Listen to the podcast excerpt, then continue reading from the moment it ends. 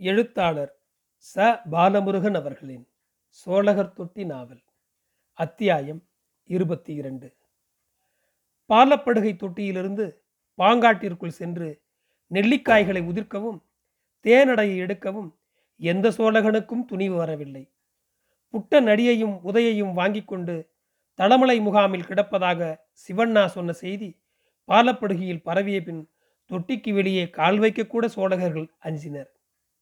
மாரம்மாள் சோழகர் தொட்டியிலிருந்து பாலப்படுகைக்கு வந்து அவளின் மகள் ஈரம்மாவுக்கு ஆதரவாய் தங்கியிருந்தாள். ஈரம்மா அவளது மூன்று வயது பெண் குழந்தையுடன் தற்போது ஆறு மாத சிசுவை வயிற்றில் சுமந்து கொண்டு அவ்வப்போது புட்டனை நினைத்து கலங்கியும் வந்தார் சோழக ஆண்கள் யாரும் வனத்திற்குள் போக தயங்கிய நிலையில் மாரம்மாள் தினந்தோறும் பாங்காட்டிற்கு சென்று விறகை தடை சுமையாய் எடுத்து வந்து பக்கத்து கிராமங்களில் விற்று ராகி வாங்கி வந்து அவளின் மகளுக்கும் குழந்தைக்கும் கூழ் ஊற்றி வந்தாள். காலையில் தண்ணீரும் களியையும் எடுத்துக்கொண்டு அறிவாளுடன் அவள் தயக்கமின்றி வனத்திற்குள் போவதால் பாலப்படுகையில் சில சோழக பெண்களும் தங்களின் வீடுகளிலும் பசியாற்ற அவளுடன் சென்று வந்தார்கள். தொட்டியில் ஆண்களும் பக்கத்து கிராமங்களில் கீழ்நாட்டு கவுண்டர்கள் தோட்டங்களில் ஏதேனும் விவசாய கூலி வேலை தேடி கிளம்பி போனார்கள். சிறுசுகளோ தொட்டியின் ஓரமாயிருந்த ஆலமரத்தினை சுற்றி உட்கார்ந்து கொண்டு விளையாடி கொண்டிருந்தனர். அன்று காலையிலேயே மாரம்மாள் பாங்காட்டிற்கு கிளம்பி போயிருந்தாள். வள்ளிக்கிழங்கு கொடிகள் சிலவற்றை வனத்தில் அவள் பார்த்திருந்தாள். தொட்டியில் உள்ள மூன்று பெண்களிடம் சொல்லி அவர்களையும் மண்ணை கிளற கொத்து எடுத்து வரச் சொல்லி சென்றிருந்தாள். அவள் போகும்போது அவளது பேத்திக்கு காய்ச்சல் கண்டிருந்தது. முந்தைய இரவு முழுவதும் மூச்சு விடுவதற்கே திணறிய குழந்தை காலையில் மஞ்சளை சுட்டு புகை காட்டிய பின்னர் அது சற்று தூங்கியது.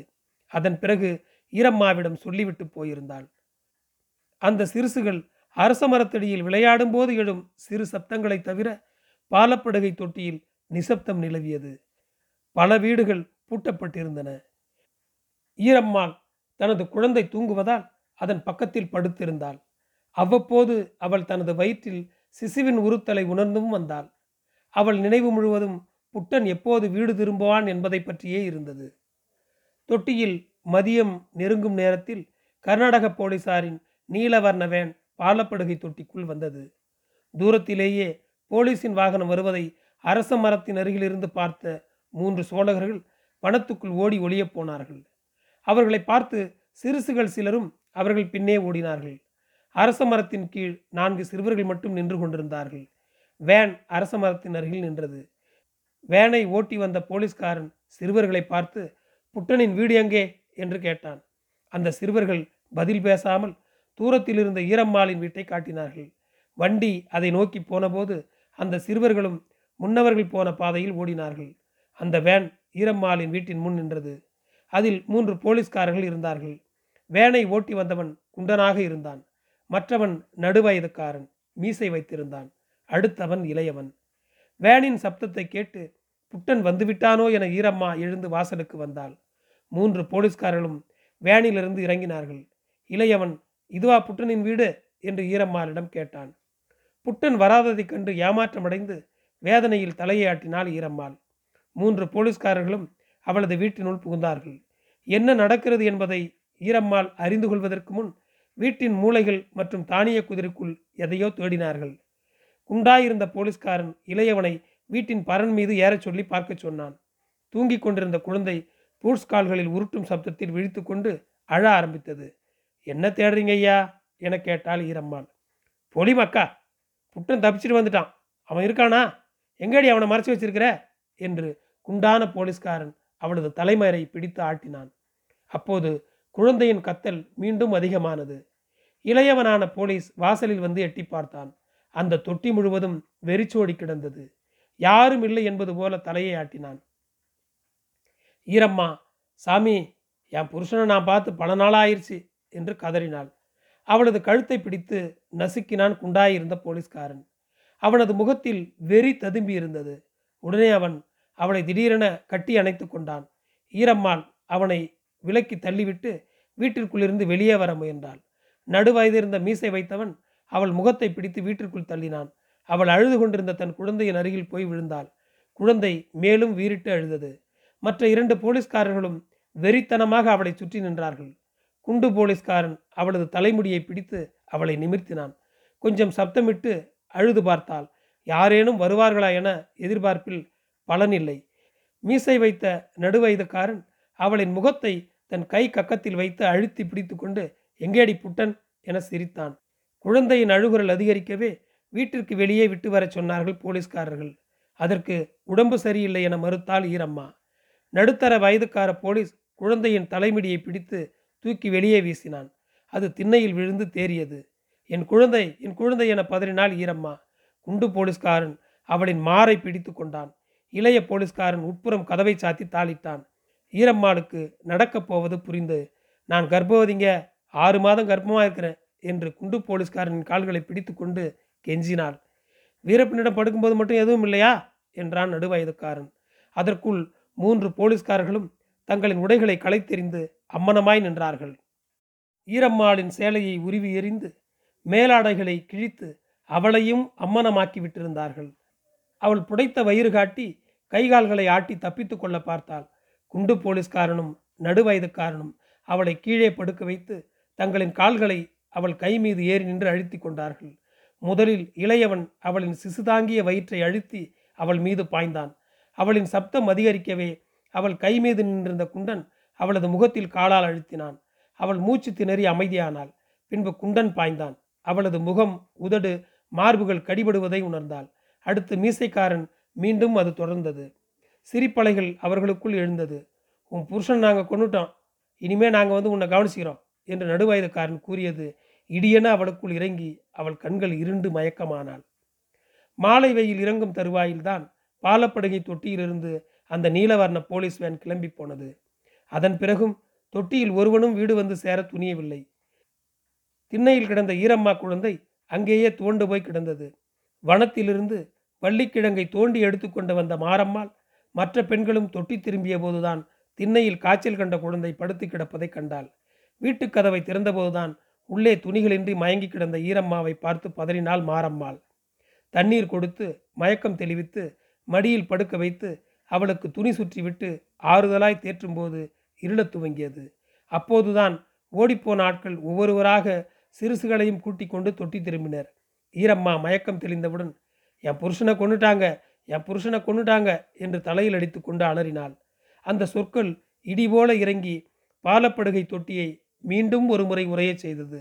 அந்த தொட்டியிலிருந்து எழுந்த ஒப்பாரி தொட்டிக்கு அப்பால் இருந்த மசினி சாமியின் மேட்டிற்கு அப்பாலும் நடு சாமத்திற்கு மேலும் கேட்டது. அது தொட்டியின் சிறுசுகளை வெகு நாட்களுக்கு அச்சமூட்டக்கூடியதாக இருந்தது. பாலப்படுகை பட்டக்காரன் புட்டனின் ஈமச்சடங்குகளை ஈரம்மா செய்து விடலாம் என்றான். அப்போது ஈரம்மா அவளின் வயிற்றை பிடித்து கொண்டு கத்தி பிராண்டினாள். அவளது கால் தொடைகளின் வழியே சூடாக உதிரமாக வடிந்து தரையை தொட்டது அவளின் சிசு. அதனை கண்டு பட்டக்காரனும் மற்றவர்களும் அதிர்ந்து போனார்கள். ஆண்கள் அங்கிருந்து வெளியேற பெண்கள் அவளை சூழ்ந்து நின்றார்கள். இரவு முழுவதும் பெருக்கெடுத்து இரத்தப்போக்கால் மயக்கமடைந்திருந்த ஈரம்மாவுக்கு அடுத்த நாள் மாலைதான் சோழகர் தொட்டியிலிருந்து வந்திருந்த ஜோகம்மாளின் வைத்தியத்தால் நினைவு திரும்பியது. இரத்தப்போக்கு நின்று உயிர் தப்பினாள். ஜோகம்மாள் இரண்டு நாட்கள் பாலப்படுகையிலேயே தங்கியிருந்தாள். அவளது மகன் சிவண்ணா முகாமில் வைக்கப்பட்டிருந்ததால் அவள் மிகவும் விரக்தியுற்றிருந்தாள். நடந்து வரும் சம்பவங்கள் அவளது வாழ்நாட்களில் நினைத்து பார்க்க கூட முடியாததாய் இருப்பதை உணர்ந்து வந்தாள். ஒட்டுமொத்த வனத்திற்கே அழிவு வருவதாய் அவள் கலங்கினாள். புட்டனை கொன்றது போல தனது மகனுக்கும் ஏதேனும் நேருமோ என்று அவள் தனக்குள் அஞ்சினாள். ஆனாலும் தனது அச்சம் மேலும் எல்லா தொட்டிகளிலும் விரக்தி உண்டாக்கிவிடும் என்பதால் சீக்கிரமே மணிராசன் நீதி நாளில் பதில் கிடைக்கும் என்று கூறி வந்தாள். இரண்டு நாட்களுக்கு மேல் பாலப்படுகையில் ஜோகம்மாளுக்கு இருப்பு கொள்ளவில்லை. சோழகர் தொட்டிக்கு ஆயத்தமானாள். அப்போது பாலப்படுகைக்கு பட்டக்காரன் அவளுக்கு ஒரு சுரபுருடை தேன் கொண்டு வந்து கொடுத்தான். இப்படிப்பட்ட நேரத்தில் ஜோகம்மாள் இந்த உபசரணைகளை எதிர்பார்க்கவில்லை என்றும் மேலும் வனத்திற்குள் போவதே அரிதாகி வரும் சூழலில் பட்டக்காரன் தன்னை உபசரித்து அனுப்ப தேவையில்லை என்றாள். பட்டக்காரன் நாளை மறுநாள் தலமலை முகாமிற்கு போக உள்ளேன். அங்கே சிவண்ணாவை சந்திக்க முடியுமானால் கடவுளுக்கு நன்றி உள்ளவனாக இருப்பேன். உன்னை பார்த்த விவரத்தை சொல்கிறேன். அவனுக்கு எதுவும் ஆகாது என்று ஜோகம்மாளுக்கு ஆறுதல் கூறினான். தானும் அப்படித்தான் நம்புவதாக ஜோகம்மாள் கூறினாள். தங்களின் குலம் முழுவதும் உடைக்கப்படுவதாகவும் தன் குல நீதி அழிந்து வருவதை பட்டக்காரன் சொல்லி வேதனையுற்றான். நான் பல நியாய தீர்ப்புகளை வழங்கியவன். என்னை மீறி குளத்தில் எதுவும் நடக்காது. ஆனால் நான் வாரம் இருமுறை தலைமலை முகாமுக்கு சென்று எந்த சோழகனாவது வீரப்பனை பார்க்கப் போகிறானா என உளவு பார்த்து நான் சொல்ல வேண்டும் என்பது போலீஸின் கட்டளை என வேதனையுற்று கையில் இருந்த தடியை தூக்கி எறிந்தான். அதிகாரமற்ற தடியால் என்ன பெருமை? என்று எச்சிலை துப்பி அவனின் தாடியை தடவிக்கொண்டான் பட்டக்காரனின் வேலை ஆள் காட்டும் வேலையா? இதை பார்த்து கொண்டு வாழ்வதே நரகம் என்று பொறுமினான். வீரப்பன் பெண்களை தொந்தரவு செய்ததாக நான் இதுவரை கேள்விப்பட்டதில்லை. காட்டுக்குள்ளே சுத்தரவன் கிட்ட இருக்கிற நேர்மை கூட இந்த போலீஸ்காரனுங்களுக்கு இல்லையே. போயும் போயும் ஒரு கற்பிணியை இந்த கொடுமை செய்துட்டாங்களே. நீதி கேட்கிற மணிராசன் எப்ப கண் திறப்பானோ என்றான். ஜோகம்மாள் பையையும் தேன் நிரம்பிய சுரப்புருடையையும் எடுத்து கட்டி தோளில் தொங்க போட்டுக்கொண்டு சோழகர் தொட்டியினை நோக்கி நடந்தாள். அவளது நினைவு முழுவதும் சிவண்ணா திரும்பி வருவது பற்றியே இருந்தது. ஈரம்மா மெல்ல குணமடைந்தாள்.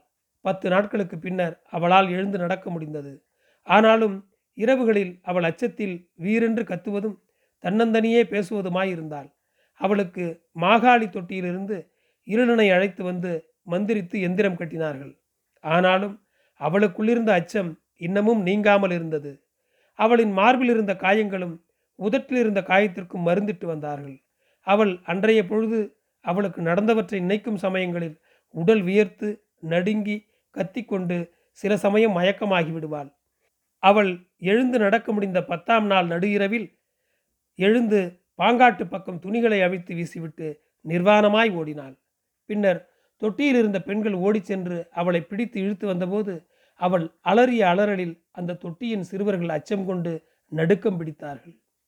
புட்டனின் ஆவியினால் இவள் சிரமப்படுகிறாள் என்று கூறிச் சென்ற மாகாளி தொட்டி இருளனின் வார்த்தையை நம்பினார்கள். ஓரிரு நாட்கள் தொடர்ந்து பச்சிலை மருந்து சாப்பிட்டு ஈரம்மா குணமாகி வந்தாள். அவளுக்குள்ளிருந்த பய உணர்வு மெல்ல மட்டுப்பட்டு வந்தது. வீட்டில் இருந்த குழந்தை பசிக்கு எழுததால் மாரம்மாள் மீண்டும் பாங்காட்டிற்கு விறகுக்கு சென்றாள். உடல் களைப்பு ஏற்படும் போது படுத்துக்கொண்டே தன் குழந்தையை கவனித்து கொண்டு வந்தாள் ஈரம்மா. அப்போது தொட்டியினை நோக்கி வேன் வரும் இரைச்சல் கேட்டது. அந்த சப்தத்தை கேட்ட மாத்திரத்தில் அவளின் உடல் நடுக்கம் கண்டு பித்து பிடித்தவள் போல ஆனாள். பக்கத்து வீடுகளிலிருந்து பெண்கள் தங்கள் குழந்தைகளை தூக்கி கொண்டு ஓடுவது தெரிந்தது. ஈரம்மா தனது மகளை தாவி எடுத்துக்கொண்டு வீட்டின் பின்புறமாய் ஓடி பாங்காட்டு எல்லைக்கு அப்பால் புதர்களுக்குள் ஒளிந்து கொண்டு தொட்டியினை கவனித்தாள். வயதானவர்களை தவிர பெண்கள் ஆண்கள் தொட்டியில் இருக்க துணியவில்லை. இம்முறை நீல நிற வேன் அரச மரத்தின் அருகில் நிறுத்திவிட்டு ஐந்து போலீஸ்காரர்கள் கீழே இறங்கினார்கள். அதில் மூன்று பேரை ஈரம்மா கண்டுகொண்டாள். மற்ற இருவர்கள் புதியவர்கள். தொட்டியில் சில நொடிகளில் ஏற்பட்ட கலவர சூழலுக்கு பின் எழுந்துள்ள அமைதியினுடைய பட்டக்கார கிழவன் வந்து போலீஸ்காரர்களுக்கு வணக்கம் சொன்னான். எங்கே? ஒருவரையும் காணவில்லை? என்றான் குண்டு போலீஸ். வேலை தேடி வெளியூர் போய்விட்டாங்க ஐயா என்றான் பட்டக்காரன். போலீஸ்காரர்களை அரச மரத்தின் கீழ் உட்காரச் சொன்னான். அதை அலட்சியம் செய்துவிட்டு எங்கேடா புட்டன்? வந்தானா? அவன் வீரப்பனோட சேர்ந்துட்டானா? என்றான் நடுவயது போலீஸ். அவன் செத்து போய்விட்டதாக பேசிக்கிறாங்க. அவன் மனைவி ஈரம்மாவுக்கு கூட சடங்கு முடிந்து விட்டது என்றான் பட்டக்காரன். அவள் எங்கே? என்று படபடத்தான் இளைய போலீஸ். பட்டக்காரன் சற்று நிதானத்துடன் அவளுக்கு எதனாலேயோ கற்பம் கரைந்து போய்விட்டது. அவளை சாம்ராஜ் நகரம் மருத்துவம் பார்க்க அவள் அம்மா கூட்டி போய்விட்டாள். அவள் பிழைப்பதே கூட கடவுளோட கையில் இருக்குன்னு சொல்றாங்க என்றான். போலீஸ்காரர்கள் அப்போது நடந்து ஈரம்மாவின் வீட்டை எட்டி பார்த்தார்கள். வீடு திறந்திருக்குது? வெளியூர் போய்விட்டதா சொல்றியே? என்று முறைத்தான் குண்டு போலீஸ். என்னை வீட்டை பார்த்துக்க சொல்லிட்டு போயிருக்கிறாங்க. இப்போதான் வீட்டை திறந்தேன். என்று கூறிவிட்டு மீண்டும் புட்டன் செத்து போனது உண்மைதானுங்களே என்றான். போலீஸ்காரர்கள் சிரித்து கொண்டனர். பின்னர் ஈரம்மா வீட்டு திண்ணையிலேயே உட்கார்ந்து கொண்டனர். காலையில் வந்தவர்கள் மதியத்திற்கு பின்னரே வேனை எடுத்துக்கொண்டு கிளம்பினர். அப்போது பட்டக்காரனை கூப்பிட்டு ஈரம்மா வந்தால் தங்களின் புளிஞ்சூர் முகாமுக்கு வந்து தகவல் தர வேண்டும் என்று கூறிவிட்டு போனார்கள். மாலையில் மாரம்மா பாங்காட்டிலிருந்து வீடு திரும்பும் போதுதான் ஈரம்மா தன் குழந்தையுடன் வீட்டிற்கு வந்தாள். அவளைப் போலவே மறைந்திருந்த பெண்கள் சிலரும் பாங்காட்டுக்கு புதரிலிருந்து வீட்டிற்கு வந்தார்கள். ஈரம்மா வீட்டிற்கு வந்தபோது அவளுக்கு உடல் நடுக்கமும் காய்ச்சலும் கண்டிருந்தது.